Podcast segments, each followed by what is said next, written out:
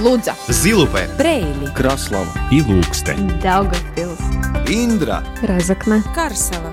Малта. Латгальская студия. Но от Виском. Радио 4.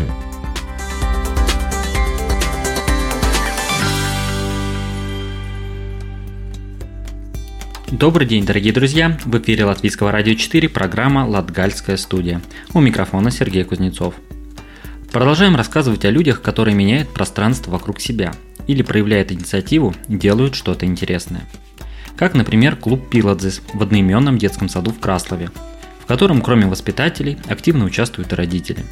Совместными силами проводятся разные мероприятия, а для детей обновляются игровые площадки. Или пример Инги Матвиенко из Лудзы, которая в свободное от работы время помогает украинским беженцам. А еще есть проект «Лавка» в Даугавпилсе, рассказывающий об интересных людях, точнее ребята из лавки приглашают людей из разных сфер, и они рассказывают о себе и своем профессиональном опыте.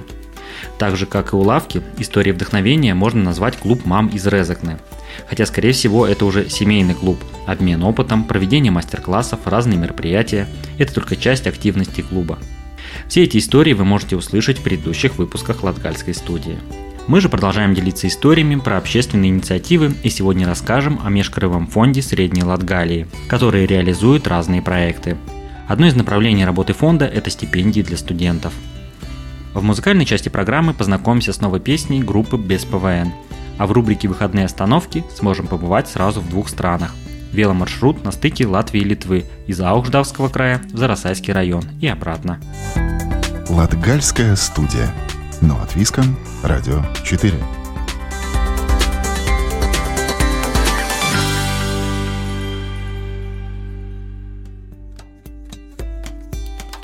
Межкраевой фонд Средней Латгалии появился в 2013 году и объединяет два края – Прельский и Ливанский. Основные направления работы – стипендии, поддержка людей с инвалидностью и помощь людям, оказавшихся в кризисной ситуации. В этом году фонд активно помогает беженцам из Украины. Но есть в фонде и другие мероприятия, которые вовлекают местных жителей. В прошлом году мы уже общались с председателем правления фонда Эвией Гурганы. Тогда реализовался проект «Лавочки сельских благ».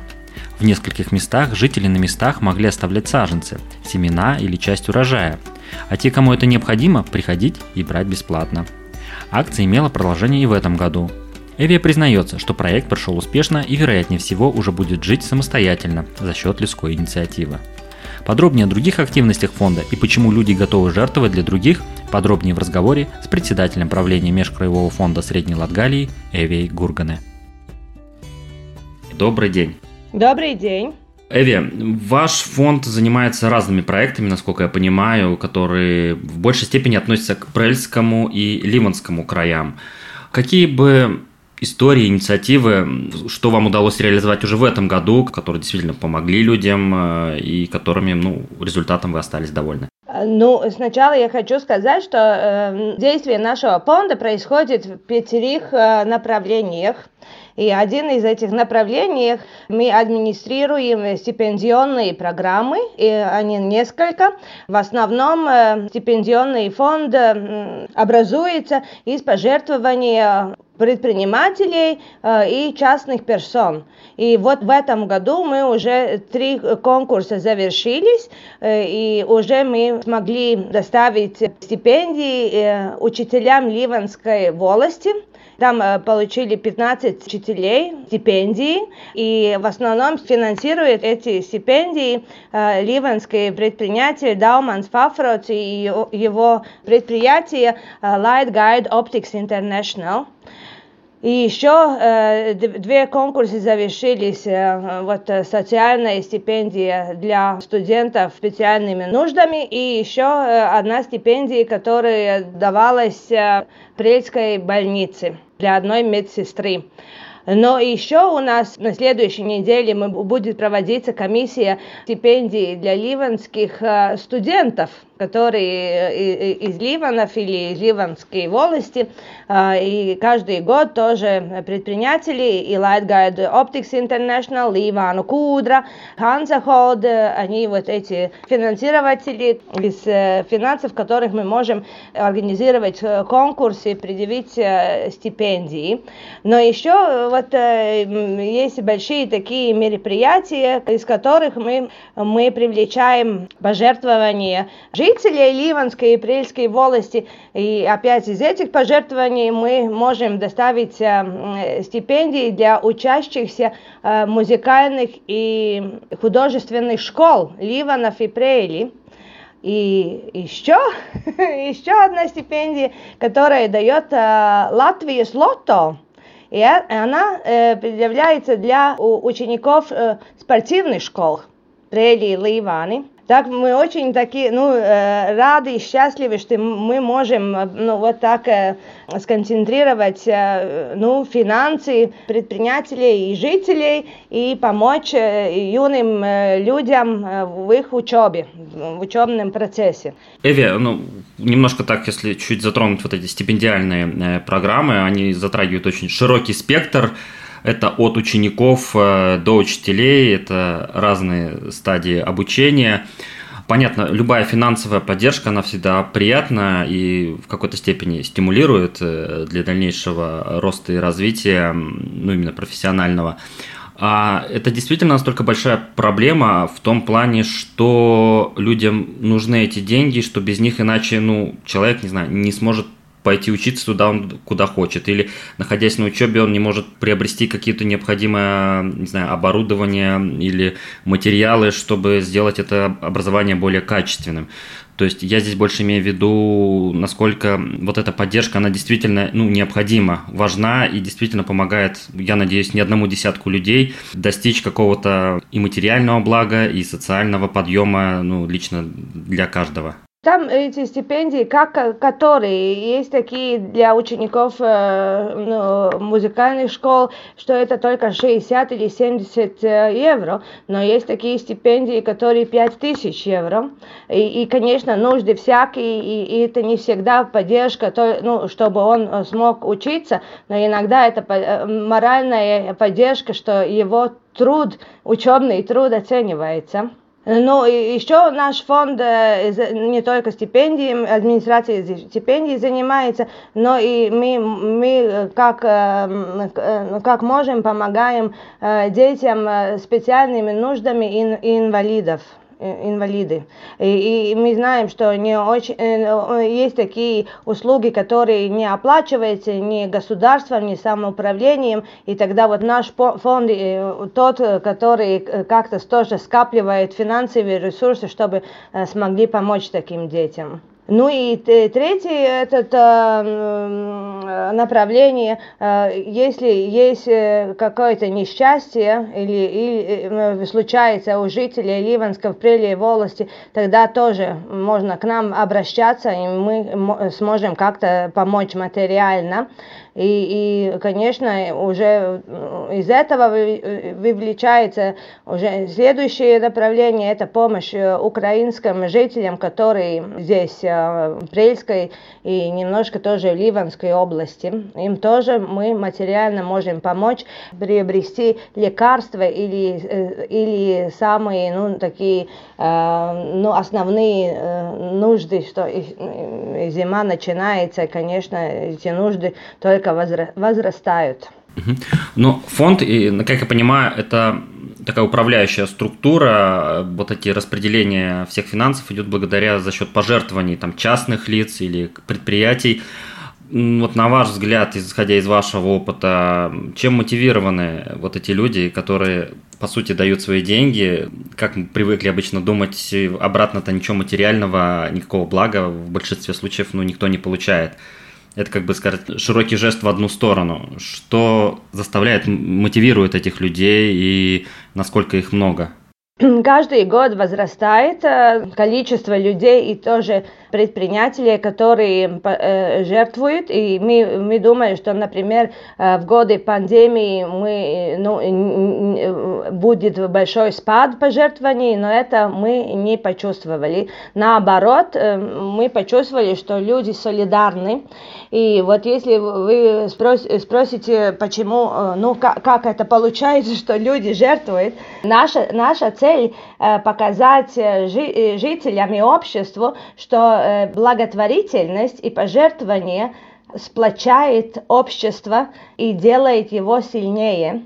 И вот в таком обществе, где ты знаешь, что можешь полагаться не только на своих близких, не только на государство, не только на самоуправление, но и на всего общества, э, на прельчан или на ливанцев, или на, на тех, которые живут в твоей волости, вот если ты вот это понимаешь, тогда уже не трудно э, людям помогать э, тем, которые не знакомы им.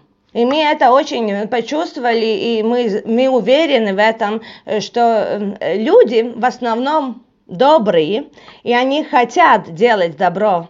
Иногда они не знают, как это делать. И иногда это кажется, ну, таким, э, ну, ну, ну, таким, э, ну, непонятным или сложным. Но если ты им покажешь, и э, где эти, это пожертвование уходит, кому становится из этого легче или это помогает, тогда люди очень охотно помогают и, и, и будет жертвовать. Например, э, мы это видели, когда началась украинская война, было очень легко даже, очень легко, я бы сказала, вот э, скопить э, финансовые ресурсы жителей, чтобы помочь не только тем, которые здесь прибыли украинцы, но тем, которые в Украине живут.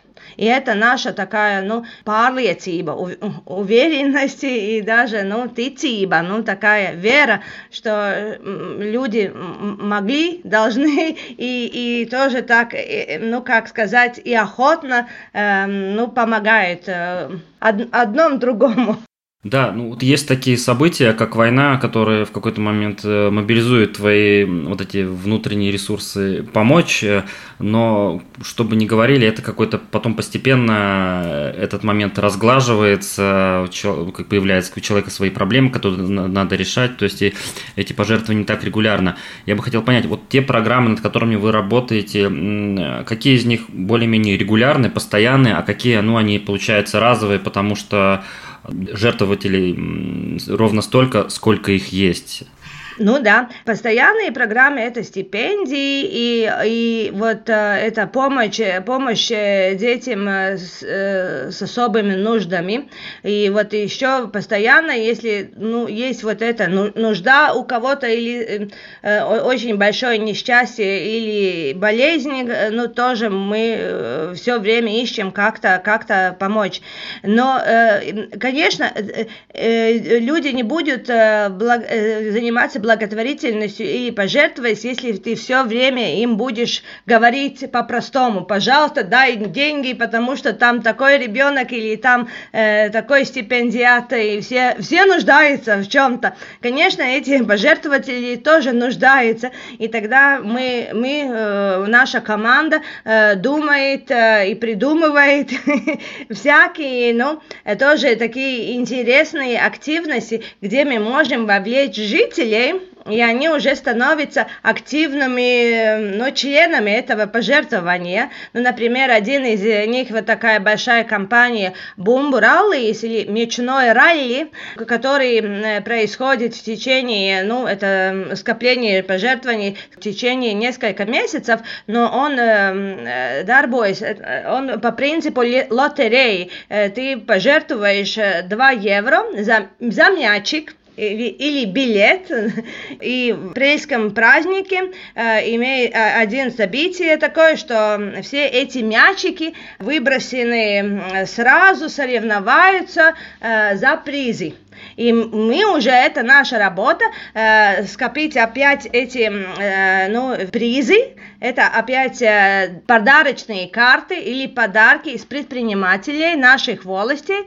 И вот в этом году тоже это происходило э, в августе, э, э, это мячное ралли, и э, мы продали около тысячи мячей. Конечно, деньги тоже были уже э, большие, за, за, за это мы можем с этими деньгами стипендии выдавать. И эти подарки были из 45 э, предпринимателей, и, и подарки были 70. То есть первые 70 мячики, которые пришли к финишной ленте, они могли э, ну, подарки получить.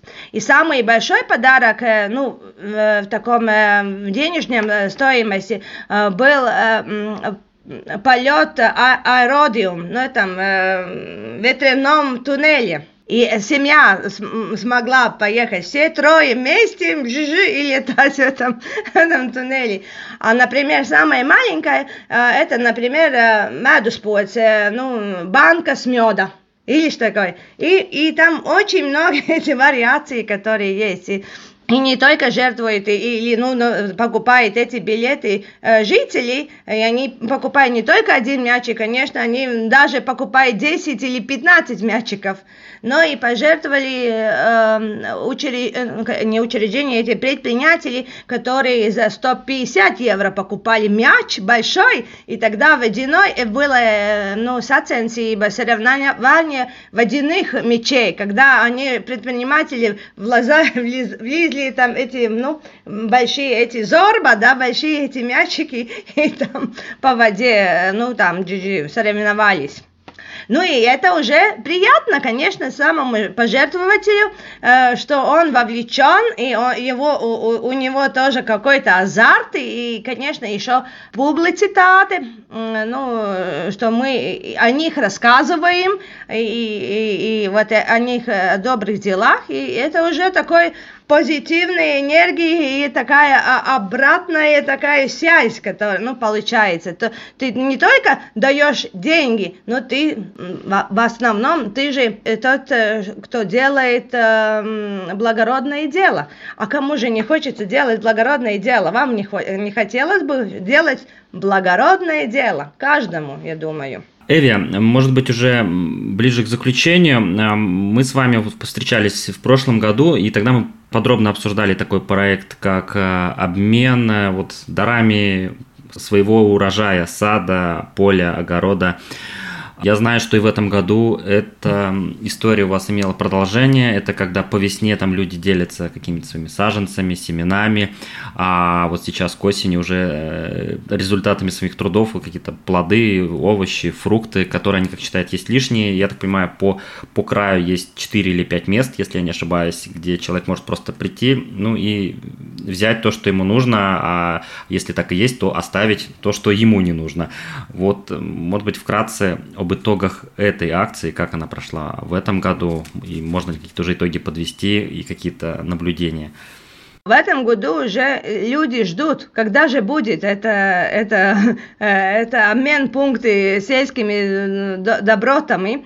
И, и э, это ну, такой один проект, но очень хорошо, что этот проект уже толкнул уже инициативу уже местную, потому что когда проект закончится, уже вот эти обще, общественные организации, которые нам помогают эти пункты обмена осуществить, они уже говорили, мы сами будем продолжать э, эту, эту инициативу уже без э, проектных денег.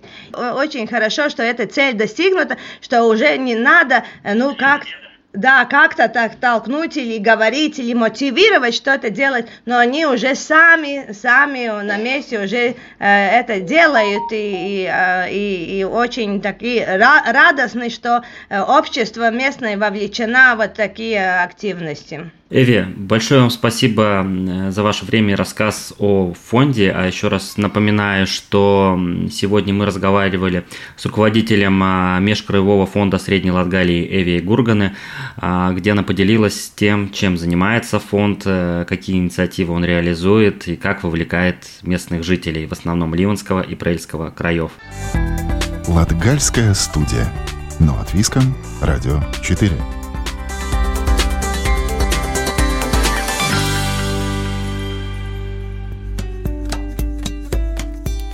По бункерам Первой мировой войны. Это недавно открытый веломаршрут, проходящий по территории Литвы и Латвии, а точнее по Аукждавскому краю и Зарасайскому району. Именно о нем сегодня расскажем в рубрике «Выходные остановки». При удачном стечении обстоятельств погода еще может подкинуть солнечные деньки, и это отличный повод проверить новый маршрут, официальное открытие которого прошло в последние дни сентября. О веломаршруте рассказывает представитель муниципального агентства ТАКа Яна Кезика. По карте он идет кольцевой, но я думаю, что довольно сложно проехать простому туристу именно все это кольцо, поэтому большинство людей все-таки делят э, и смотрят, где им удобнее проехать. То есть есть возможность сократить маршрут, но так он кольцевой. Пол маршрута идет по латвийской территории, пол маршрута по литовской, поэтому, когда поедете по этому маршруту, не забывайте брать ID-карты, потому что все-таки это границы и могут остановить и спросить. Протяженность маршрута 85 километров. Он пролегает через места, где во время Первой мировой войны проходила линия фронта между немецкой и русской армиями. Ну, весь интерес э, этого маршрута – это, конечно же, немецкие бункера, которые расположены по всей территории Демонской волости, Медумской волости и Зарасайском крае. То есть по этому маршруту, используя карту, можно найти эти секретные объекты и посмотреть, каково это было сто лет обратно. А на латвийской стороне э, в открытом доступе пять бункеров, которые можно спокойно посетить, посмотреть. Они весной были очищены от э, травы, зарослей, кустов. Если позволяет погода, то уже сейчас можно отправиться на велосипеде к границе и пройти часть, а возможно и весь маршрут. Информацию можно найти на visitdaugavpils.lv в разделе маршрута веломаршрута, э, ну, либо же позвонить в туристический информационный центр Даугавпилса, где девушки расскажут, как и где найти. По моему мнению, этот маршрут все-таки средней трудности. Э, просто на простом велосипеде городского типа навряд ли получится его преодолеть, потому что особенно после плохой погоды есть места, где надо будет пройти и пешком. Для тех, кто не боится вызовов, а вместе со знакомством с историческими и природными местами готов ощутить физическую нагрузку, то эта дистанция для вас – то есть, ну да, маршрут ведет через леса. В одном месте надо пересечь и родник, который во время дождя он усиливается, и, соответственно, ну, придется, наверное, пройти пешком. Дорогу по асфальту маленькая. Небольшой участок э, по асфальтной дороге. То есть больше мы хотели показать природу. После этого маршрута вы себя почувствуете прям спортсменом. Ну, мы ждем э, бабье лето, и поэтому, я думаю, именно в это время будет очень красивый маршрут. Маршрут промаркирован. По пути можно осмотреть не только бункеры, но и другие исторические места, церкви разных конфессий, а также множество озер. После того, как вы проехали по маршруту в этот осенний сезон, то не вычеркивайте трассу из своих ближайших планов на будущее. Запланируйте следующий выезд на весну следующего года. Во-первых, места вроде те же, а природа этих краев весной уже красиво по-другому. Вторая причина – это появление двух новых туристических точек – к началу весны в Турмантасе и Медуме откроют экспозиции, посвященные Первой мировой войне. Будет интересно посмотреть обе экспозиции, так как, несмотря на одну тему, организаторы обещают, что каждая из них будет уникальна по-своему. Латгальская студия. Но от Виском. Радио 4.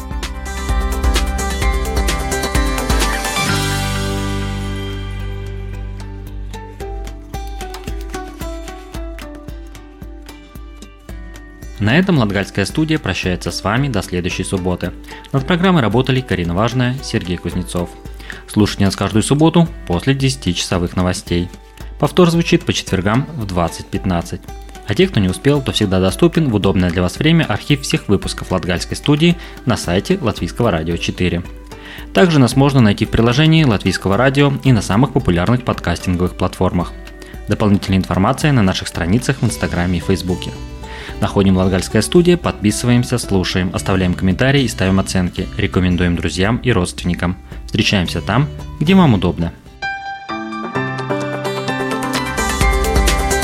Лудза, Зилупе, Брейли, Краслава и Лукстен. Даугавпилс, Индра, Разокна, Карсела, Малта Латгальская студия. Но от Виском. Радио 4.